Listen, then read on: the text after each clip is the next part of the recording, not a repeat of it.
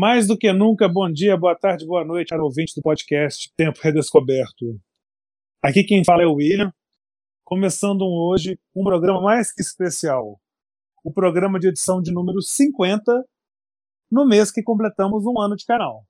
E o que a gente pensou em fazer para o nosso ouvinte? Pensamos em hoje criar um programa especial intitulado Os Filmes e Discos da Minha Vida. O programa vai ser lançado em duas partes. A parte 1 é a que você já vai ouvir agora, é os filmes da minha vida, e a parte 2, os discos da minha vida. Combinamos eu e Fábio, já já eu chamo o Fábio aqui para dar as boas-vindas também, né? Dia de celebração, ele não pode ficar quieto lá não, nem escondido, nem com o microfone no silencioso. Combinei com o Fábio, combinamos eu e Fábio de fazermos o seguinte: vamos fazer algo muito extenso, nem um pouco cansativo, apenas cinco razões de ver ou cinco razões de existir para gente esses filmes e discos. Então seriam cinco discos e cinco filmes.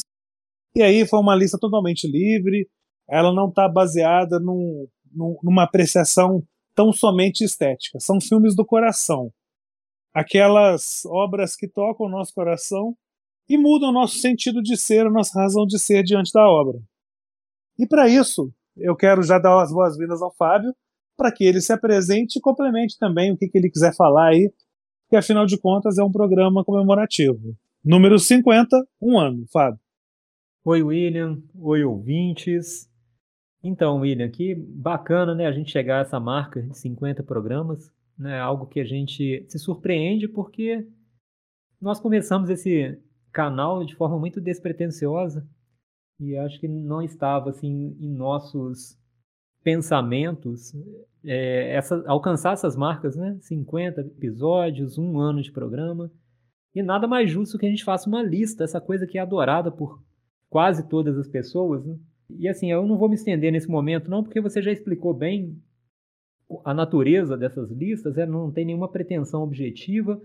Talvez não, William, nem sejam os melhores filmes dos diretores que a gente vai citar aqui, mas são filmes que nos marcaram. E eu acho que também isso traz um valor para a lista, né? Até porque os clássicos do cinema já estão bem mapeados, né? Seria chovendo molhado aqui falar de Cidadão Kane, 2001, Odisseia no Espaço e, e, filmes semelhantes, porque esses todos sabem né, que são grandes clássicos, grandes filmes, mas aqui a gente apresenta uma lista muito mais subjetiva, eu diria quase que totalmente assentada né, num, num subjetivismo, né, não que as listas em geral não tenham né, é, algo subjetivo nelas, mas aqui não tem pretensão de filmes mais importantes do cinema, é, nenhuma tentativa né, de captar alguma objetividade histórica, não. É, como você bem disse mesmo, né, William, de coração. Exato, são filmes do coração, né? Então o que a gente entrega hoje no programa de 50 é parte do nosso coração cinefílico e audiofílico, né? Já que vai ser dividido em duas partes. As palavras que o Fábio disse também faço as minhas. Certamente alguns filmes aqui, alguns discos, assim, nas nossas listas mesmo assim, de análise crítica, não são nem os melhores obras desses artistas. E até aproveitando, Fábio, quando você falou do Saddam Kane em 2001, né? Eu pensei em Orson Welles e no Stanley Kubrick. E se fosse para falar de filmes da minha vida do coração dos dois cineastas, nenhum dos dois entraria. Olha que coisa interessante. Quando eu falo que um dos dois entraria, assim, os dois filmes. Eu estaria o filme desses dois cineastas, outros que não esse. Mas eu deixo para o nosso ouvinte intrigado, caso ele esteja, nos perguntar nos comentários e aí a gente responde. Vamos começar a tarefa, Fábio? Vamos lá. Então, o primeiro filme que eu cito da minha lista de cinco filmes é o Sem Essa Aranha, do Rogério Sganzerla, que, para mim, ali, essa ironia, experimentalismo, uma câmera delirante, é, isso mudou muito a minha forma de ver o cinema, é, o meu respeito com o cinema brasileiro, que sempre existiu, é, eu acho que alcança outro outra dimensão com esse filme. E, eu não poderia deixar de citar essa lista do coração sem citar esse filme que para mim é uma pedra fundamental do cinema brasileiro, tá?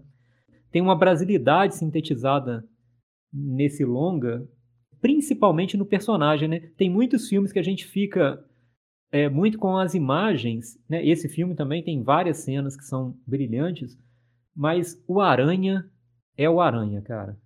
Perfeito, Fábio. O Aranha é o Aranha e vice-versa, eu diria. é, não, só para completar, eu, eu amo esse filme também e falo para algumas pessoas, né? Tem alguns filmes nacionais e especificamente eu penso em três. Ele é um deles que às vezes uma sequência já justificaria toda uma cine cinematografia. A parte em que no Sem Essa Aranha tá se tocando Boca de Forno com Luiz Gonzaga, com aquele trânsito todo do Sganzella, é assim, é delírio puro do mais alto requinte e nível, tá? Então, absurdo. É, é um supra-sumo de cinema em estado bruto, assim, mas é, e são contraditórias essas frases, né? Supra-sumo de estado bruto, mas é o que é, o Sem Essa. Bem, eu vou começar diferente, eu vou começar numa ordem meio que pessoal, Fábio. É, falando assim, por exemplo, é engraçado, né? As pessoas me perguntam assim, por que, que você gosta de cinema? A verdade é que a gente não tem uma resposta assim definida. Mas se a gente analisa, né? Vamos falar assim, se a gente deita no divã e fala pra gente, né? Da onde que tá a origem da paixão, a gente ainda consegue encontrar alguns caminhos, vamos falar assim. E o meu caminho no cinema ele começa na minha fase de garoto, bem garoto mesmo assim, de 6, 7 anos de idade. A televisão passava aos domingos uma sessão Charlie Chaplin. E quando eu assisti o Luzes da Cidade, aquilo me marcou profundamente e eu percebi que aquilo assim não precisava de diálogo, não precisava de discurso. E é engraçado, né? Assim, é, a identificação com aquele homem do povo, Charles Chaplin, Carlitos ali. Eu tive uma, uma, uma aproximação grande com o garoto, seria até mais fácil, né? O garoto ter uma aproximação com o garoto, ou com o circo, que era o universo mais lúdico. Mas o Luzes da Cidade me, me, me alargou, vamos falar assim. E, e daí tem um primo mais velho do que eu, mais de 10 anos. É, eu fui à casa dele, no quarto dele tinha um, um pôster, assim, um quadro do Carlitos. Eu falei que quadro lindo, não sei o que que tem, e para minha surpresa, meses depois ele me deu o quadro. Eu conversei com ele há dois anos, né? Infelizmente eu não tenho mais esse quadro, mas ele lembra dessa cena e eu jamais esqueci, né? O quadro era um quadro do, do garoto. Mas, enfim, eu estava ali com meu amigo, o homem do povo, Charles Chaplin, começando a navegar pelos mares da arte cinematográfica.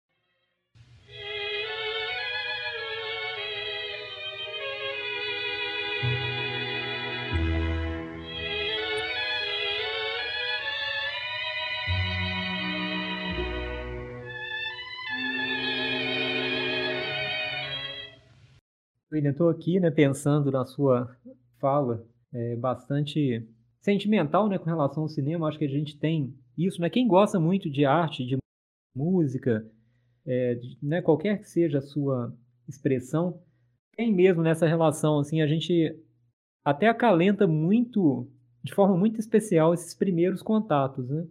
E o próximo filme da minha lista também, acho que vai compartilhar uma característica que você mencionou com relação à sua escolha.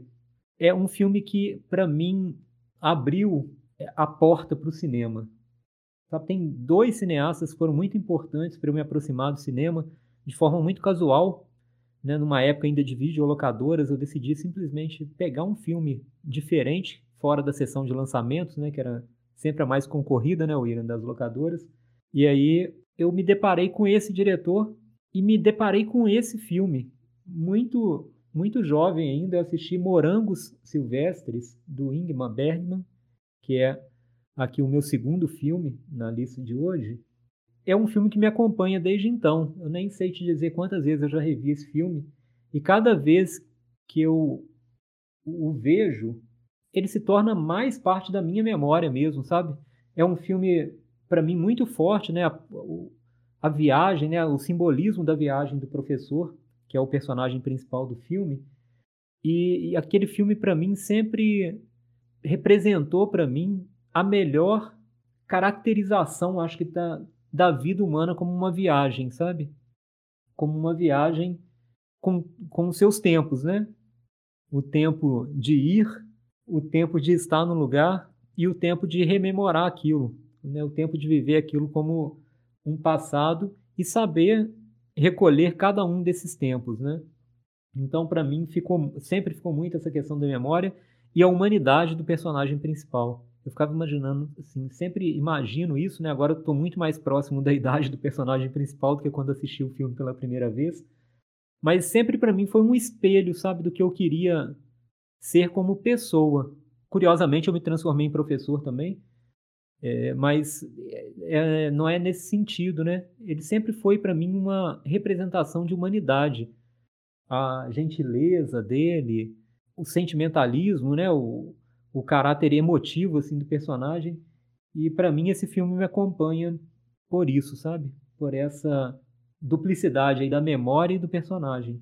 Interessante, Fábio. A gente não combinou, né? A gente fez as listas de maneira bem, bem solta.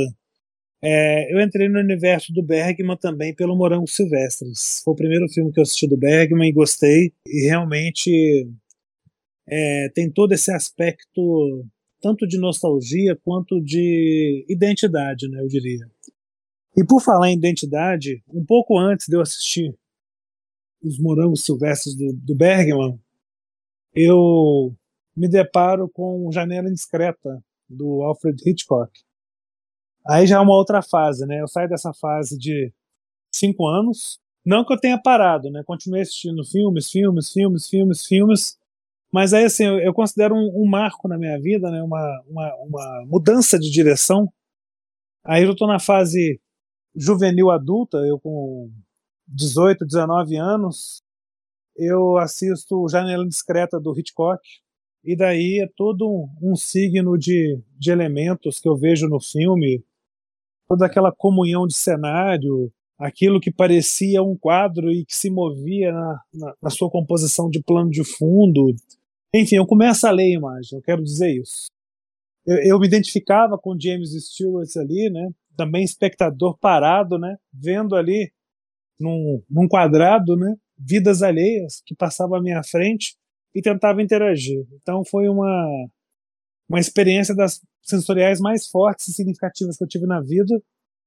E, e isso me fez assim entrar realmente no universo cinematográfico, no universo da cinefilia. Até então eu não me considerava. E eu acho que é o primeiro capítulo desse universo tem como um dos seus principais representantes Janela Discreta. William, eu fiquei tão empolgado aqui com a minha fala que eu até esqueci de comentar, né, sua escolha anterior do Chaplin.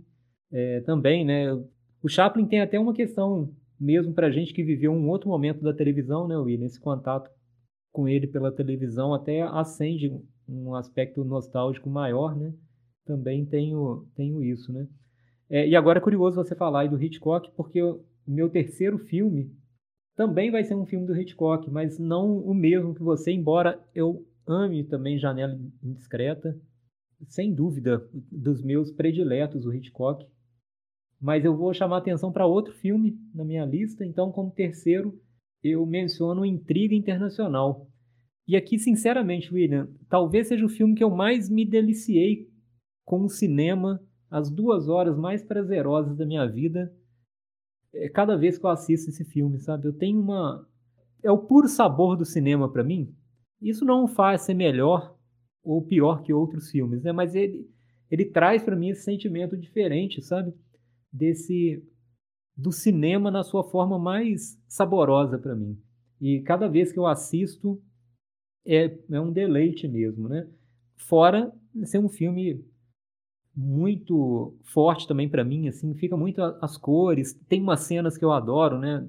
É, a cena no Monte Rushmore, assim, fantástico tudo aquilo. E para mim fica muito as cores também no filme. Sempre quando eu lembro de Intriga Internacional, é, eu fico extasiado, assim como o cinema ele se iguala mesmo a uma pintura, né? iguala uma pintura nesse controle das cores e o Hitchcock tem muito para mim e esse filme é um representante desse desse controle. Se fala muito, né, do controle do universo pelo Hitchcock, né? Mas aqui também fica esse controle cromático para mim.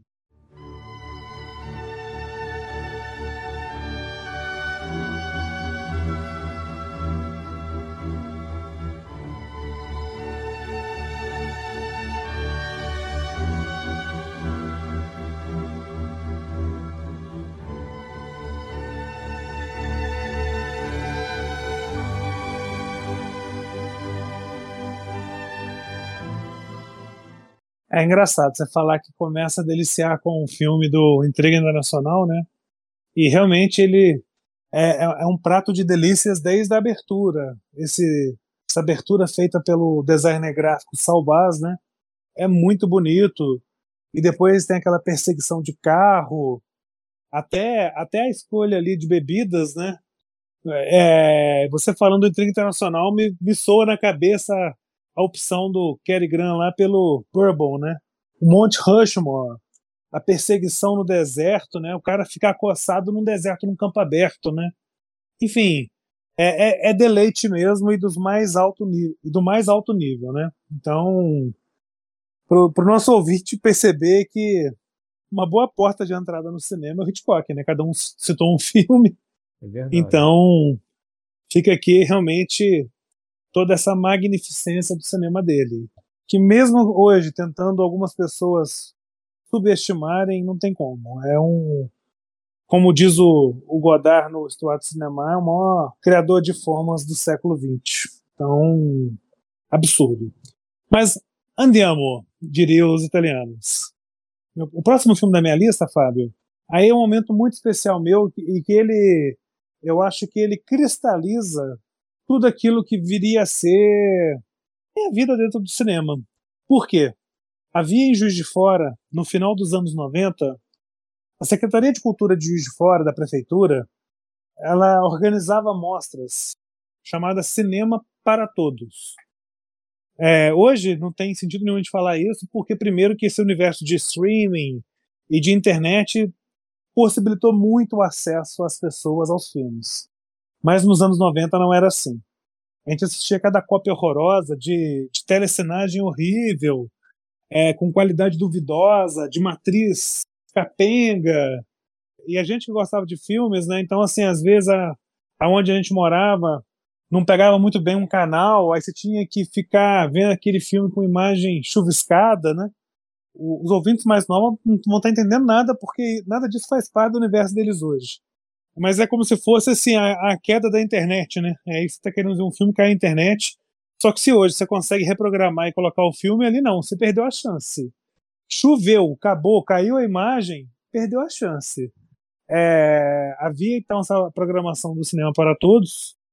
É, a primeira mostra que eu fui nem é essa que eu vou citar o filme, mas ali eu já estava começando a entrar no cinema e de repente tem uma mostra da novela Vague que a Funalfa, né, a Fundação Alfredo Ferreira Lage aqui de Juiz Fora, que é, organizava o Cinema para Todos, conseguiu com o consulado francês do Rio cópias em película de Uma Mulher é uma Mulher, do Godard.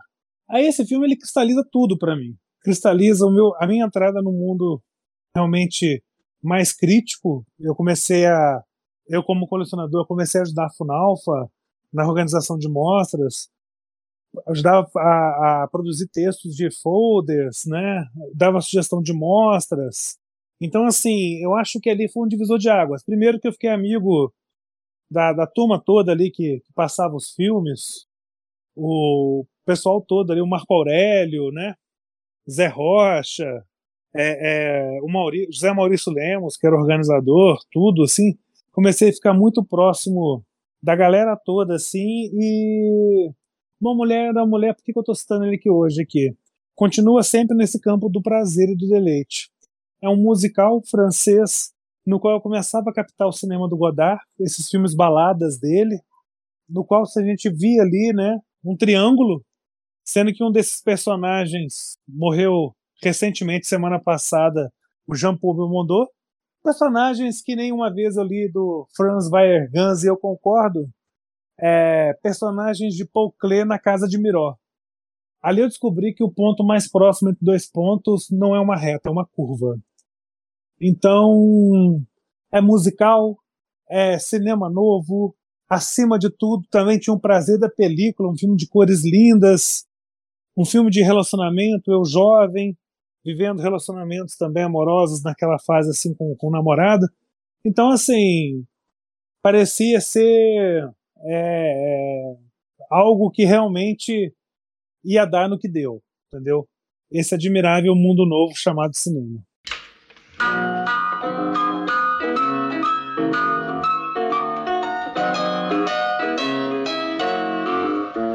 On se demande pourquoi tout le monde est fou de moi. Ce n'est pas compliqué. Voilà la vérité.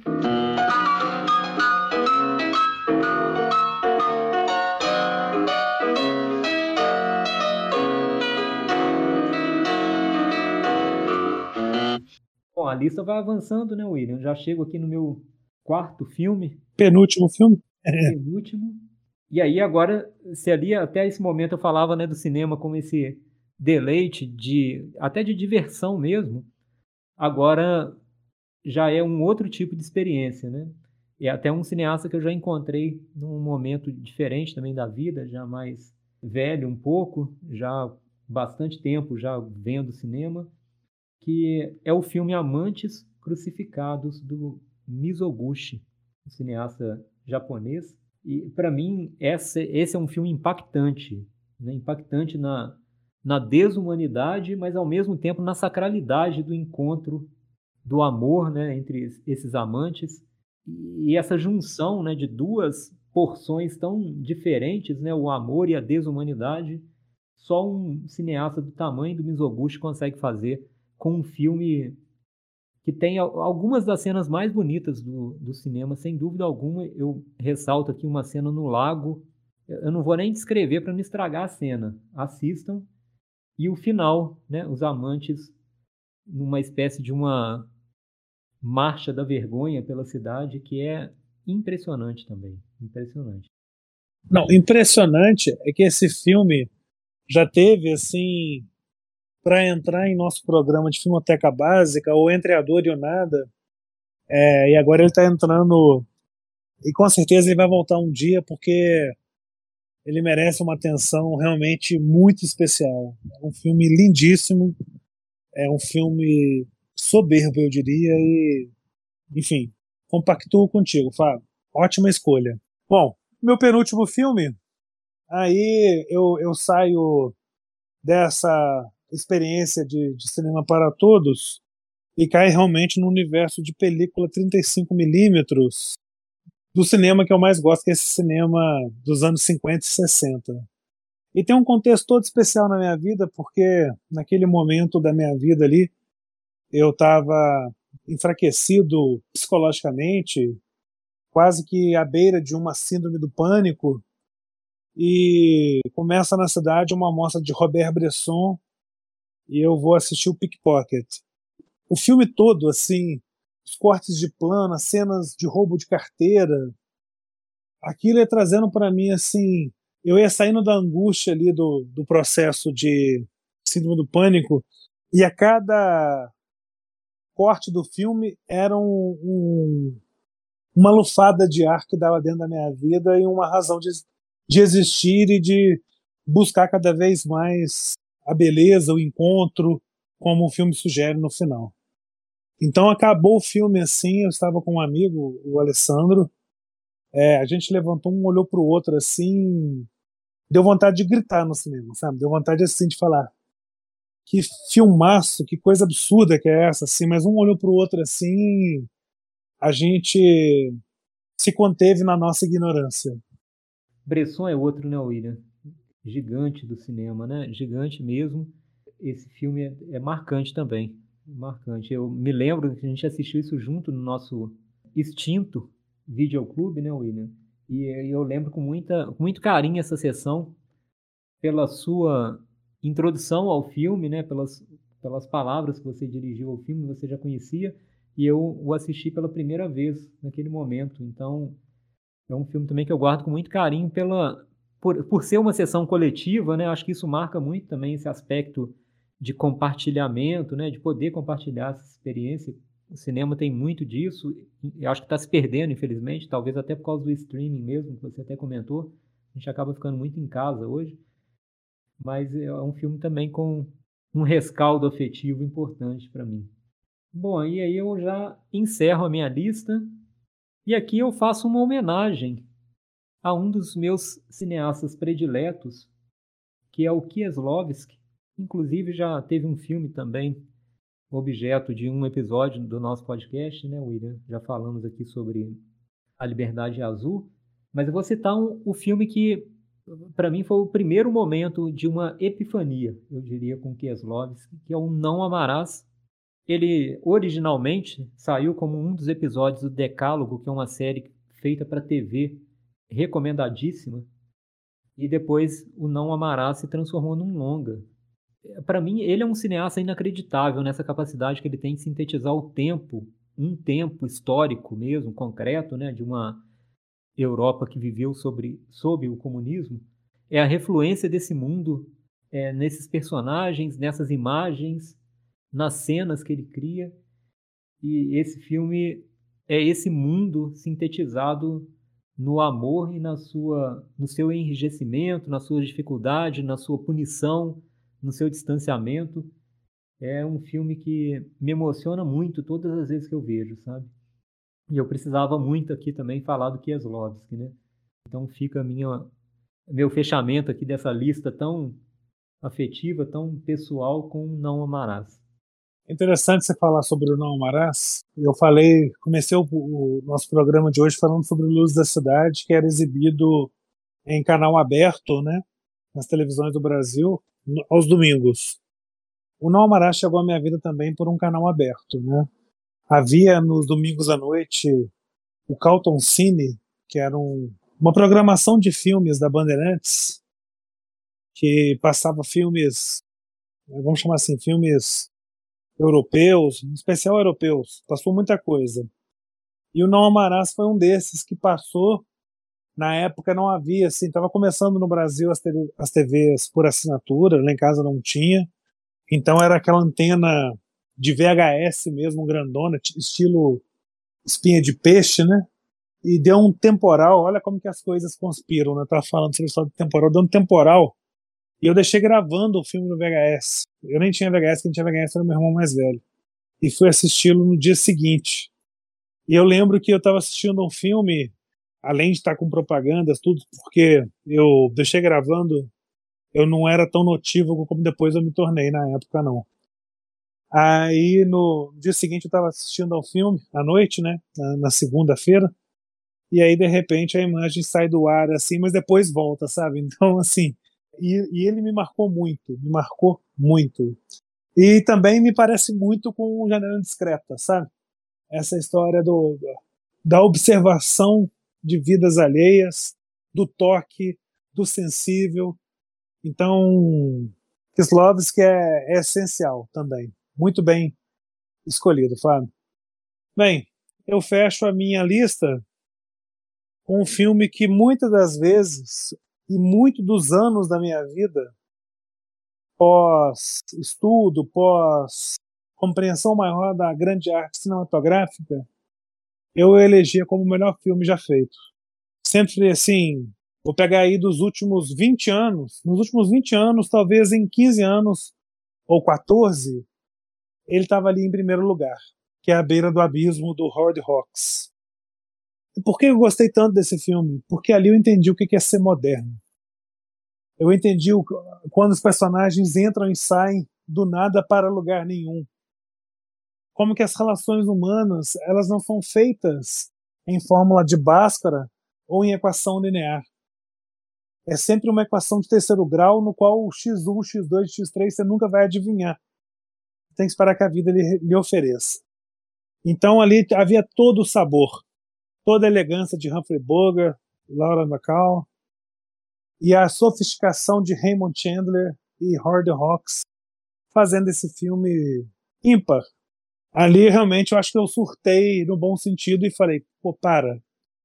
Isso aqui é uma uma expressão artística sagrada e nem sei se vale a pena estudar mais, vale a pena ver mais.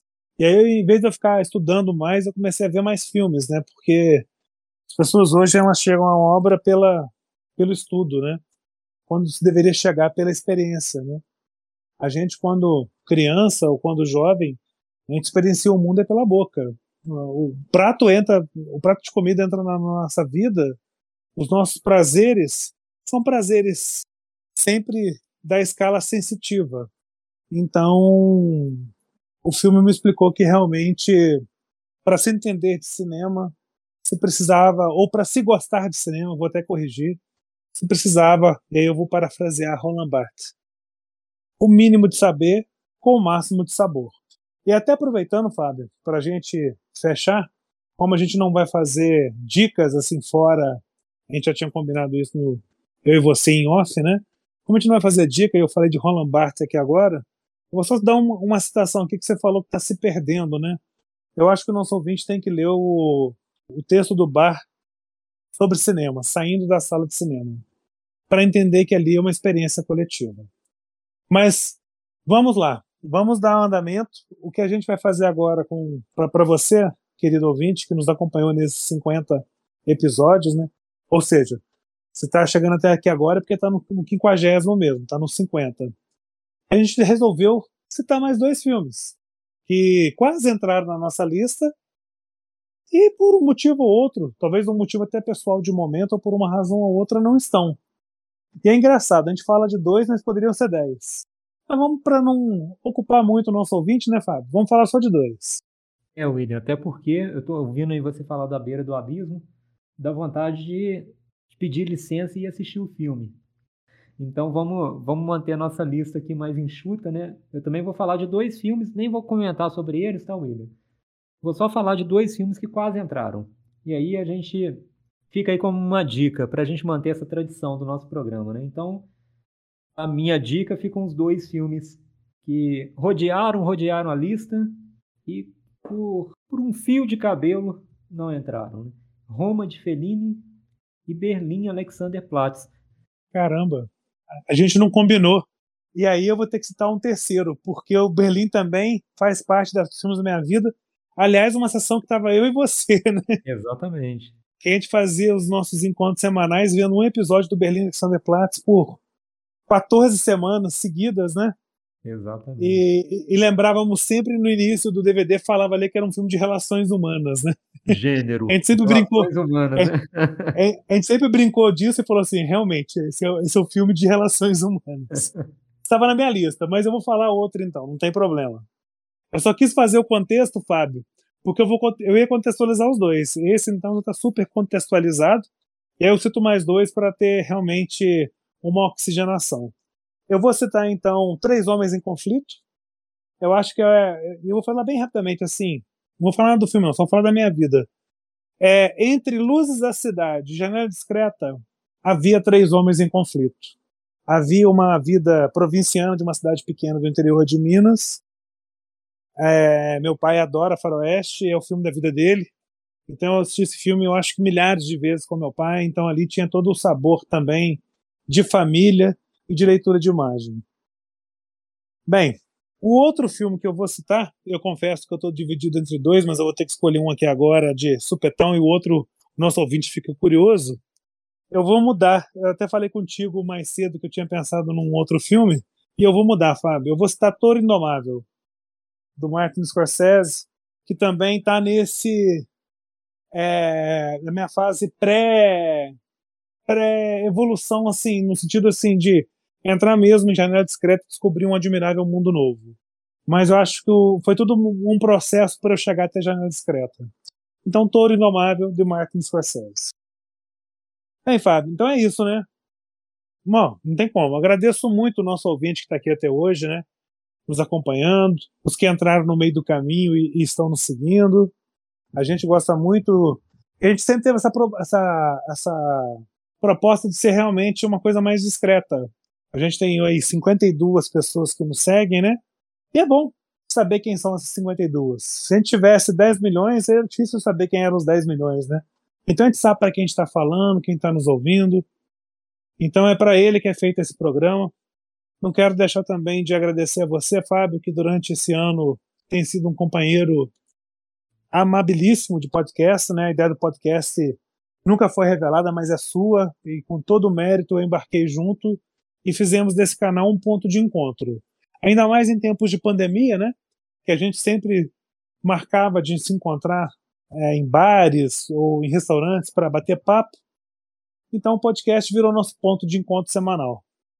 Então eu deixo aqui meu abraço, Fábio, e espero encontrar com você e com nossos ouvintes no próximo programa. Ah, e não esqueçam, sai também hoje a parte 2, que é sobre música. Os discos da nossa vida. Abraços. Beleza, William. Retribuo também um abraço. Né? É, esse podcast tem sido um respiro mesmo, né? nesse ano tão difícil e dando continuidade na né? nossa amizade. Né? A gente já falou isso aqui várias vezes, né? muito importante, né? a gente preza muito essa amizade e compartilhar essas ideias, compartilhar esses filmes, poder falar disso. Né? Eu acho que o mais importante não é nem o que a gente pode fazer por esses filmes, né? mas o que esses filmes podem, podem fazer pela gente, né? porque o nosso alcance é muito limitado. Então a ideia é a gente poder rememorar essas experiências e poder compartilhar, né? Fazer isso que a internet propicia bem, né? Que é poder compartilhar essas ideias, poder conversar. Então, eu agradeço muito a você também, William. Tem sido incrível fazer esse podcast. Eu aprendo muito, né? Às vezes eu, eu, eu sou um ouvinte do podcast nesse sentido, né? Às vezes você está falando ali, eu fico, cara, que, que essas ideias, né? Que coisas incríveis, assim. Então, eu, na verdade, eu faço esse podcast, mas eu também sou um ouvinte, né? Aprendemos todos, Fábio. então, agradeço também aos nossos ouvintes, às nossas ouvintes, porque também, né, sem a presença deles, não né, perde muito do sentido isso que a gente faz. Né? Então, agradeço demais a parceria né, nesse ano, né, as audições, o tempo compartilhado com a gente, né, o tempo que é algo tão valioso hoje. E, e, é uma honra saber que alguém ouve o nosso podcast, né? É, oferece isso? Oferece atenção, oferece a escuta para gente. Então é mesmo recompensador tudo isso. Deixo o um abraço, mas lembrando que é um abraço que é mais, na verdade, quase uma convocação para ouvirem a parte 2, que aí a gente vai falar dos discos, né, William? Continuar nessa saga tão difícil que é falar somente de cinco escolhas né, dentro de um universo tão grande para a gente. Né? Então, um abraço e até a parte 2.